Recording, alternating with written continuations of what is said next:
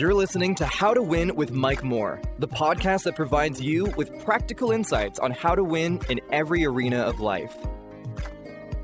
Hello, I'm Mike Moore, and welcome to another episode of the How to Win podcast. These podcast series are based off 2 Corinthians chapter 2, verse 14. It says, Now thanks be unto God who always causes us to triumph in Christ. Hey, said this, I win. Come on, let's say it again. I win. Come on, say it one more time. I win. We always win in Christ. So we've been talking about uh, from the subject best days ahead. Best days ahead. This is our fifth episode, and we're going to conclude this uh, series today. But now, listen, the theme of this series is hope. In other words, we want you, no matter what you're dealing with, to have an expectation of good and a happy life ahead. Now, I want I want to suggest that you do something. I want you to put this series in your back pocket. Put this series, Best Days Ahead, in your back pocket. Now, I have a bill folder that I put in my back pocket.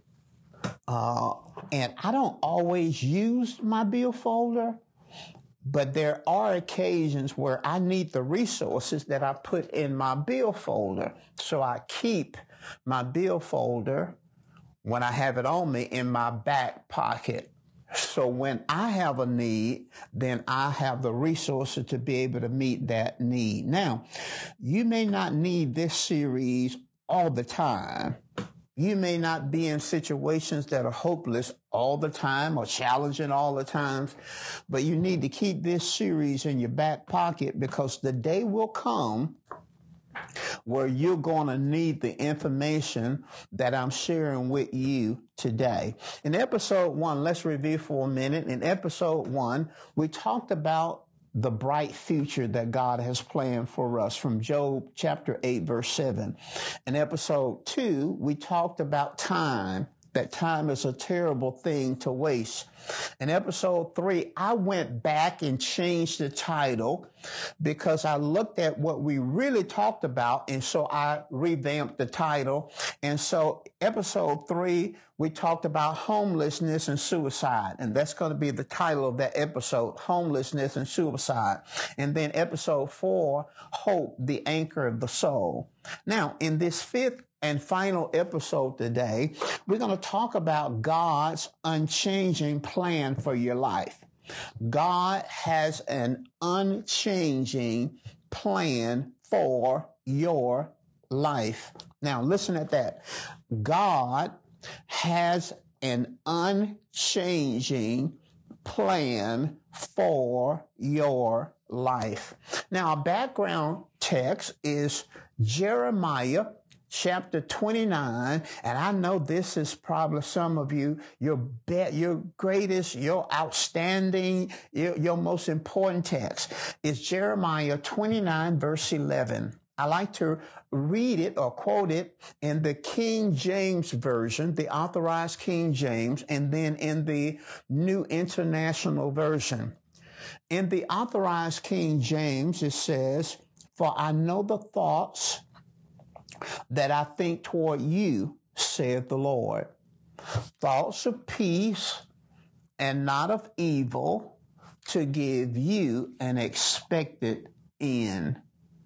Now, Jeremiah 29, verse 11 in the NIV translation says it a little bit differently. It says, For I know the plans that I have for you, declares the Lord. Plans to prosper you and not to harm you. Plans to give you hope and a future. Now, I want to quote the, the both of those translations again is just one verse, Jeremiah 29, 11, and then we're going to dissect it, and I believe that it's going to bring great encouragement to you.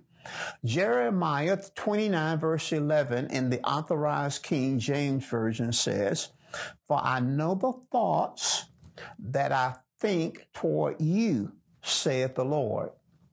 Thoughts of peace and not of evil to give you an expected end. Now, Jeremiah 29, verse 11 in the NIV again says, For I know the plans I have for you, declares the Lord. Plans to prosper you and not to harm you. Plans to give you a hope and a future. Now, I want to do two things today. The rest of the way, I want to talk about the three promises that God made to you and me, to us. Three promises he made to Israel. And then I want to talk about the basis or the foundation of the promises that he made.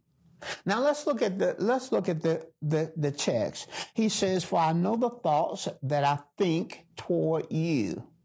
Now, he makes three promises. He says, thoughts of peace, that's the first promise. Not of evil, that's the second promise. And an expected end, that's the third promise. Now, when he talks about the thoughts that I think toward you. He's talking about his purpose. He's talking about his plan. God is talking about his good will for your life. He said, I know the thoughts that I think toward you. I know the thoughts. In other words, I know what my purpose for you is. I know what my plans for you. I know what my good will for you is. Now, first promise. He says, My thoughts toward you or my purpose and my plan for your life is peace. Come on, say peace. God, see, God purpose and his plan is peace. Now, this word peace is a rich word. And you know, I love words. It's a rich word in the Hebrew language. It means rich. The word peace there means a state of well-being, a state of well-being. In other words, well-being would include health, happiness, rest, prosperity, and completeness. He says, My thoughts or my purpose, my plan for you is peace, a state of well being, a state of health, a state of happiness, a state of rest in your mind, a state of prosperity. That simply means to do well in life. And then a state of completeness. He says, My plan, my purpose is that I bring you to a place of completeness or bring to conclusion the purpose and the plan I have for you. Philippians 1 6 says, He which began a good work in you will perform it to the day of Jesus Christ. Now, sometimes when we're in challenging times or moments or situations, when we're involved in troubling times, it's easy for us to believe or start believing that the plan that God had for us will not come to pass. But I want you to go back to your journal, and I hope you're keeping a journal. I keep a journal of everything that God says to me that goes all the way back to the 80s. You should record what God says to you. And I'm saying to you that whatever God has promised you, he is going to bring that promise to completion. He is going to bring it to pass. He which began a good work in you will perform it. So don't don't get caught up now in what's going on right now. Don't get caught up in what's going on right now. His promise for your life is peace. That's a state of well-being, a state of health, a state of happiness, a state of rest, a state of prosperity, and a state of completeness. The second promise that he makes to you and I is my purpose, my plan, my goodwill for your life is not evil, not of evil, he says, not of evil. In other words, God is saying to you that his good plan for your life does not include evil. It does not include evil. Now, the, the word evil there, in just a general sense, it means that which causes pain, harm, hardship, or suffering. That which causes pain, that which is, causes harm, hardship, or suffering. Now, notice here, he promised them peace and he promised them not evil, that his plan does not include evil. Now, I want to dig into the into the historical context and then I want to ask and answer this question. So why did God make this promise to Israel? Why did God make this promise to Israel? He made this promise not of evil. No evil is in the plan. He made this promise to them, number one, because of what they were feeling. The nation of Israel at this time was feeling that God didn't care. Let me ask you a question.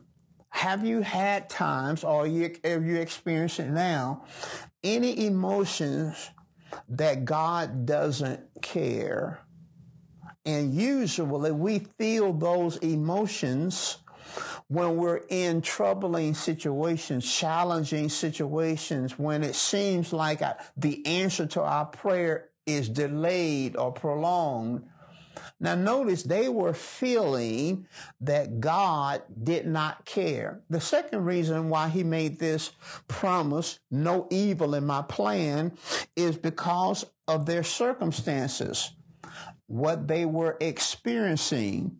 They were experiencing loss. They was experiencing loss.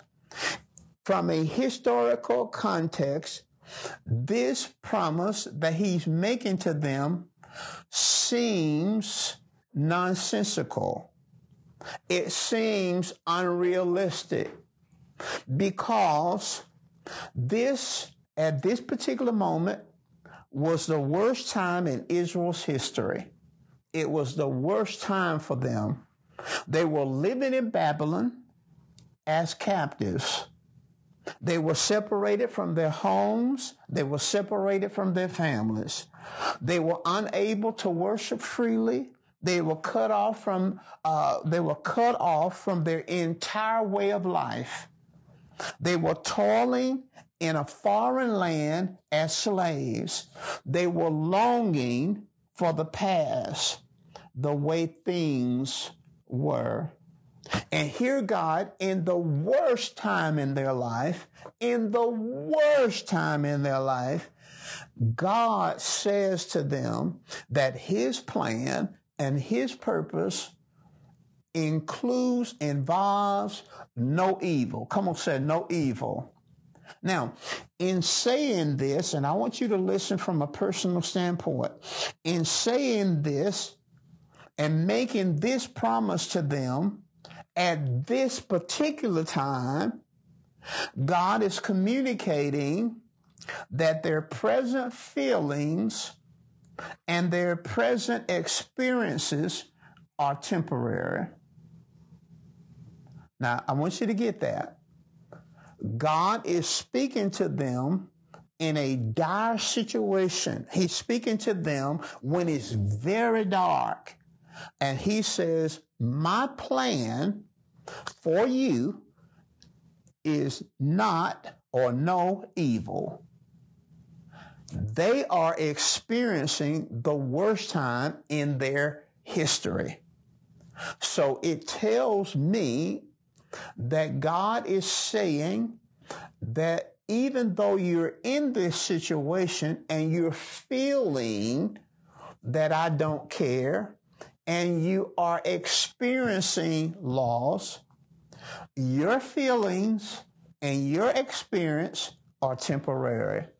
And he's saying that if they will hold on, not cast away their confidence, believe in his good nature and believe in his unchanging promises, then he ma- he's making a third promise to them that he will give them an expected end. And the NIV says the expected end is a hope and a future. A hope and a future. In other words, she's saying that if you hold on, don't cast away your confidence. If you trust my good nature, you trust my unchanging promises in spite of what you're experiencing right now, he says that I'm going to give you an expectation of a good and full and happy life. And then he says, I'm going to give you a future in other words, the thing you long for. He says that I'm going to give you a good, happy life. I'm going to give you the thing that you long for. Now, this is an amazing revelation from the Holy Spirit. It is an amazing revelation to not only Israel, but it is a, an amazing revelation to you and I. We quote this text, and I would say some of you probably said, That's my favorite scripture there. That's my favorite scripture there. I know the thoughts. You can quote it. I know the thoughts I think toward you, saith the Lord. Thoughts of peace and not of evil to give you an expected end. Well, what I've done is I've just given you the insight to what you've been quoting. God is saying to you that His plan and His purpose for your life is peace, no evil, and expected end, the thing you've been longing for. In other words, He's saying that there are better days ahead. In other words, he's still saying to you that your best days are ahead of you. Now, I want to, the rest of the way, I want to talk about the basis or the base or the foundation of God's promises. How could God make these kind of promises to a people that are in slavery. They're enslaved by foreign power and their situations is dire. What is the base of these promises? How could God make these promises to them? He could make these promises based off two very important things. He could make these promises based off first his eternal purpose, God's eternal purpose. Secondly, he could base these promises off God's consistent nature, God's eternal purpose, God's consistent nature, God's eternal purpose, God's consistent nature. Now, listen to this. Let's talk about God's eternal purpose. And I want to, I want to read something that I wrote down and I want you to listen carefully to it. I want you to think about the historical context of Jeremiah 29 11, but I also want you to think about your own personal context. Listen at this foundation stone on which God makes these and his other promises his eternal purpose. Now, listen at this God's purpose, plan, and goodwill for your life predated creation, your birth, the formation of any human relationship, and any setback, any disappointment, and any failure in your life. Now, I want I want to say that again because that is that is that is that is something that, that you gotta get. God's purpose and plan and good will for your life predated creation, your birth, the formation of any human relationship, any setback, any disappointment, and any failure you have or will experience in your life. Now, I'm going to go back now and let's slow down on this. I am saying that God makes these promises to you peace, no evil, and expected end based off his eternal purpose. And God's eternal purpose is this God's purpose and plan and good will for your life predated creation.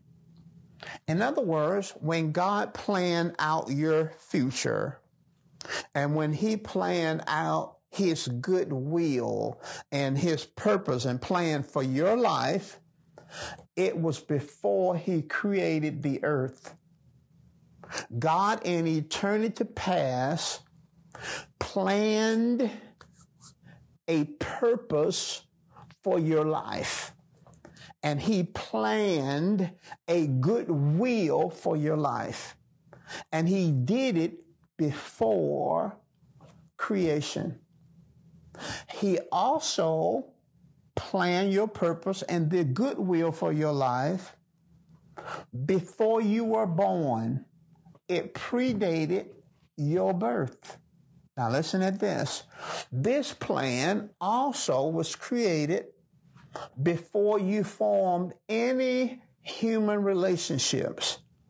Before you knew your mother, before you knew your dad, before you had a upbringing, before you got married, before you, uh, whatever relationship that's dear to, dear to you, maybe present or maybe in the past, maybe the death of a loved one, God's purpose and plan for you predated.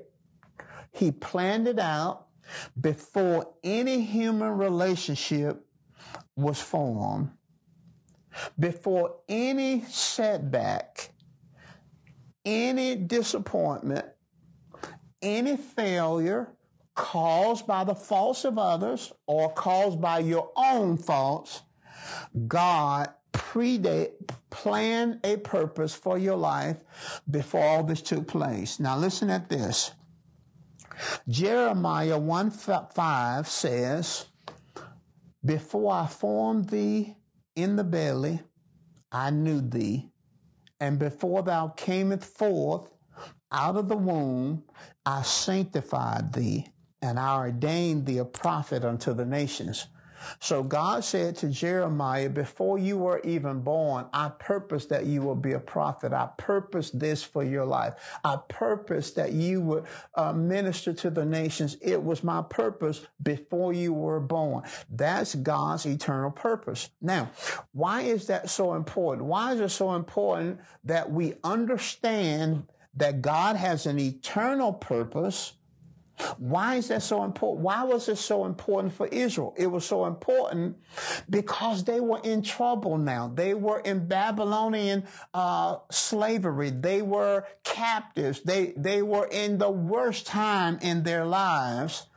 What God wanted them to know that in spite of what they were going through, these things had to be temporary. If they didn't quit, they didn't give up. They had to be temporary because God created and established their purpose before the nation was even formed. So what is that saying to you?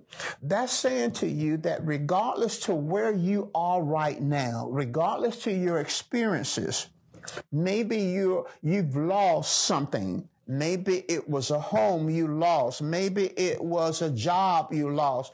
Maybe it was a loved one you lost. Whatever the situation is, whatever situation you're in right now, it has nothing to do with God's purpose and plan. Okay, listen. Maybe you've made mistakes. Maybe you have missed it. Maybe you've just messed up. God planned predated you messing up. In other words, in eternity past, before you messed up, God planned your life. He he knew you were to mess up. He knew you were to get the divorce. He knew your loved one was to die. He knew all that was to take place. God knew it.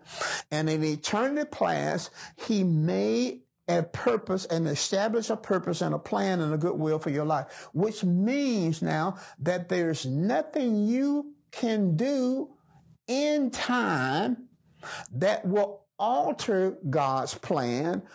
Only you can abort it by quitting. But there's no failure. There's no disappointment. There's no situation. There's no deprivation. There's nothing that can happen in this life to alter God's plan and God's goodwill for your life because it was established before you were born. Now you can abort it by quitting. But no experience in this life and no challenge, no uh, tragedy, no mishap, no mistake, no offense, no people, no adversary, no enemy can stop God's purpose. The only way God's purpose will end in this life is that you quit. You have to quit. And that's what Satan wants you to do. He wants you to quit. He wants you to see the present as permanent. He wants you to, to think that the way you're feeling now, you're going to feel this way forever. You're just going to be unhappy the rest of your life. He wants you to think that your circumstances are final. That's what he wants you to think. But God says, my plan for you is peace, no evil, and an expected end, and he bases it on his eternal purpose. The second thing that God based his these promises on to you is God's unchanged, consistent nature, his consistent nature. Malachi 3 6 says, I am the Lord and I change not. I don't change. I'm not going to change. In other words, God is not going to sit up there and say, well, you know, I just changed my mind. I know I told you that I was going to do this and I know I told you I was going to do that. But listen, we're in a, we're in a pandemic now. I can't listen. Things have changed. Listen, I think I've changed my mind about what I said to you. No, no, no, no. God has a consistent nature. The Bible says in Malachi 3 6, I am the Lord and I change not. Now that's why I keep a journal. See, I keep a journal because I'll be honest with you, there are times when it looks like the promise is not going to come to pass. I mean, it looks like there are some things that God promised me 20 years ago that hasn't come to pass yet. 20 years, but they haven't come to pass yet. But the Bible says, so I go back to my journal and I look at my journal. So much God has done and been so faithful, but there are some things still hanging out there that has not come to pass. So that's why I go back to my journal and I keep it in front of me because God's consistent nature tells me, tells you that God is not changing his mind. Now I want you to say that. I want you to just pause for a minute. I want you to pause for a minute and I want you to close your eyes if you can. Now, if you're driving and listen to this, don't, don't close your eyes. You know what I mean? If, but if you can, close your eyes and I want you to say to yourself, God has not changed his mind. I want you to say it one more time. God has not changed his mind. Now, I, want to I want to stay here for just a second because I believe that I'm ministering to somebody. I believe that there's someone listening to me now. God has told you it's too late. God changed your mind. God has another plan. God has another. No, no, no, no, no, no. Close your eyes. If you're not driving now, close your eyes. You're flying a plane, don't close your eyes. Whatever you're doing, you know, don't close your eyes. But if you, you're in a place, a quiet place, and you can, close your eyes. And I want you to say, God has not changed his mind. Come on, say it again. God has not changed his mind. And that's what I'm saying to you. Everything God has said to you, he has not changed his mind. Now, the, the second foundation or base for God's promises is his consistent nature. You know, I talk about God's nature is the God of abundance in John chapter 10. In fact, I have a book, a mini book that's going to be coming out real soon on this revelation that God gave me about the fact that he's the God of abundance. But I don't want to talk about abundance today. I want to talk about another side to God's consistent nature. God is Jehovah Jireh. God is Jehovah Jireh. He's the Lord, our provider, who sees ahead and provide. That's a part of his consistent nature. He's Jehovah Jireh. Come on, say that. He's Jehovah Jireh. Let's make it personal. He's my Jehovah Jireh, the Lord who sees ahead and provide. Well, where did you get that in the uh, from the Bible? In Genesis chapter 22, verses 13 through 14. 14 is the operative verse. God spoke to Abraham in Genesis 22 to sacrifice his only son, Isaac, the son that he had waited for for 25 years. God said, I want you to sacrifice him. The Bible says that Abraham got up early, took his servants and took Isaac with him and took the wood and the fire and went to the place that God had instructed him to go to. When he got to the mountain, the Mount of Sacrifice, we call it, he told his servants, You wait here. I and the lad will go and worship, and we're going to come back. He went to the mountain where God had instructed him to go. And on that mountain, he built an altar. He tied his son Isaac down, and Isaac is lying on the altar. He raises a knife to kill his son, believing, according to Hebrews 11, 19, he saw in his, he saw supernaturally by faith that God had to raise him from the dead because this was the promised seed. So he raised his, his fist to, with the knife in his hand to, to slay his son and an angel shouted out, hold up, hold up Isaac, hold up Abraham, I know that you, you, you, you're obedient. Now watch this. The Bible says that Abraham lifted up his eyes and he saw a ram caught in the thicket. Now here's the beautiful revelation that at the same time Isaac was going up one side of the mountain, a ram was going up the other side of the mountain. And in fact, the ram beat Abraham going up the mountain. The ram got caught in the thicket, in the bushes, before Abraham reached the top of the mountain. So when the sacrifice was offered, or Abraham intended to offer the sacrifice, the provision was already there. God, before he even spoke to Abraham, had already provided a ram for the sacrifice. God never intended for Isaac to die. God never intended for Abraham to kill his son. God had already provided. So in verse 14, Abraham said, You're Jehovah Jireh. That's where we get it from. Genesis chapter 22, verses 13 and 14. That's where we get it from. Jehovah Jireh. It means the Lord sees ahead and provide. He's our provider. The Lord is your provider and he sees ahead and provide. Are there any other instances of his consistent nature as a provider? Is there any other instances of, Je- of him being Jehovah Jireh? Well, over in 1 Kings chapter 17, God instructed Elijah to confront Ahab and Jezebel and instructed and told Elijah to tell them that it would not rain until God spoke again. And then God instructed Elijah to turn eastward by the brook called Cherith. He said, There I have commanded the ravens to feed you there.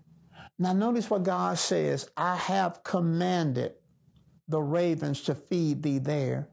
He went to the brook and the, he drank from the brook, the Bible says, and the ravens fed him day and night. Every day the ravens brought him food. Every single day they brought him food. But I want you to notice what the text says. The text says that God said, I have commanded the ravens to feed you. That's past tense. So God had already spoke to the to the ravens before Elijah had the need. And then when the brook dried up, God spoke to Elijah again in the ninth verse, 1 Kings 17 9. God says, I want you to arise and go to Zarephath. I have commanded a widow woman to sustain thee there. Now notice, before Elijah went to Zarephath, before he met this widow woman, God had already talked to this widow woman about taking care of the servant he was going to send. So in both cases, in 1 Kings 17, 4 and 1 Kings 17, 9, God said, I have commanded, past tense, the ravens, I have commanded uh, the widow woman to sustain thee, past tense, because God sees ahead and provide. The Bible says in the mouth of two or three witnesses. We looked at Genesis 22. We looked at 1 Kings chapter 1 verse 17. Now in John chapter 6, 6, John chapter 6 verse 1 through 11, the scripture says that Jesus went up on a mountain and up on the mountain he saw the multitudes coming to them. And the Bible says that he called one of the disciples and said, How many loaves do we have? And he says, Five loaves and a few fish. The scripture says in verse 6 For he himself knew what he was going to do. He himself knew what he was going to do. So the scripture teaches us and tells us that before the multitude came, this is referring to the feeding of the 5,000 with five loaves and two fish. Before they showed up, the scripture says that Jesus knew what he was going to do because he's Jehovah Jireh, our provider. He sees ahead and provide. Now, listen at this as I close this lesson today. Listen at this. And I, I, I, I want to read a statement to you, and I want you to go back and memorize it. I want you to go back and meditate on it. I want you to go back and put it somewhere in your phone or wherever you need to do, put it, because this statement is something that I believe God wants to say to you. God doesn't find out about your need. He doesn't find out about our need when we do. Now, I want you to think, I'm not finished yet.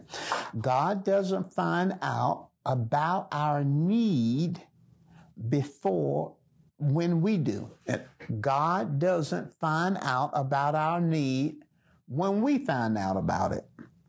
God lives outside of time. He can see the past, the present, and the future at the same time.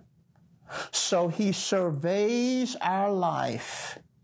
He sees our future, every need that we will have, and he makes provision even before we have the need and even before we become aware of the need. I'm going to say that again. God doesn't find out about our need when we do. God lives outside of time. He can see the past, present, and future at the same time. So he surveys our life, sees our future needs, and makes provision even before we enter the situation and even before we become aware of the need. Now, listen at this. Your way of escape, victory, comeback, and restoration were prepared before you got in the situation. I'm going to say that again. Your way of escape, victory, comeback, and restitution, restoration, pardon me, restorate, clue restitution, restoration, were prepared before you got in the situation. I'm going to say that again. Your way of escape, victory, comeback, and restoration was prepared before you got in the situation. I'm going to say that one more time. Your way of escape, victory, comeback, and restoration were prepared before you got in the situation. 1 Corinthians 10, verse 13 says, There's no temptation taking you, but such as is common to man.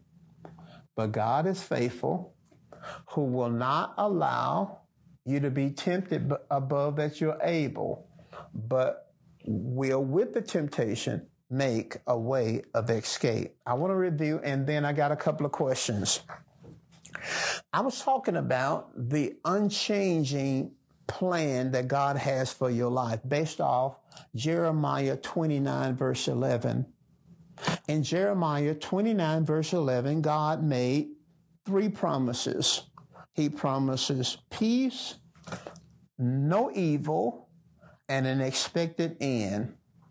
And he based these promises on two things his eternal purpose and his consistent nature. I believe that you got blessed today. Uh, go back, listen to the whole podcast series, the five episodes. Go back and listen to this one. Meditate on it. I believe put it in your back pocket because you're going to need it some at some point. Share it with somebody else. And I got a couple of questions. Can we in our free will mess up God's preordained plan for our life? Well, you know, I think I covered that, but I want to answer that question your free will is always in place. You can only hinder God's purpose by utilizing your free will to quit. I'm saying that there's no mistake, there's no mishap, there's no misfortune that can hinder God's preordained plan, but you can quit and abort it. But other than that, there's nothing that will stop it. No mistake, no sin, no nothing, because God ordained it before you were born. What does it mean when it says He will turn you over to a reprobate mind? Uh, over there in Romans chapter 1, it talks about a reprobate a reprobate mind, but that is that is a mind that is really resistant to the truth. That is a mind that says, I don't want God's will in my life. I want my way. And then it's a, it's a reprobate mind is a set mind. In other words, you ain't changing. And God know you're not changing because he can see the past, the present, and the future. God knows you. And it, when it says turn you over, it's not like God is cementing you into a situation. No, that doesn't what that mean. That may, a reprobate mind simply mean God allow you to choose to resist him eternally. In other words, some people says, I don't want God. I don't want church. I don't want Jesus. I don't want none of it. And their mind is set. In other words, God can see all the way down through history that they are not going to change. Now listen, and some people are not going to change. Okay. That's a reprobate mind. It is a mind set on resistance, a mind set on not changing. And so for that, for that person, eternal damnation is the only thing left because that person don't want it. And God can, will allow a person to set their will against him. And that's what that is. That is a, I use the word cemented. It is a will that has inner chosen to resist eternally God's plan for their life. And I believe that's a reprobate mind. I trust you got blessed. We'll talk about something else in our next episode. But I want you to go back. I believe that this series is a series you either need now or will need in the future.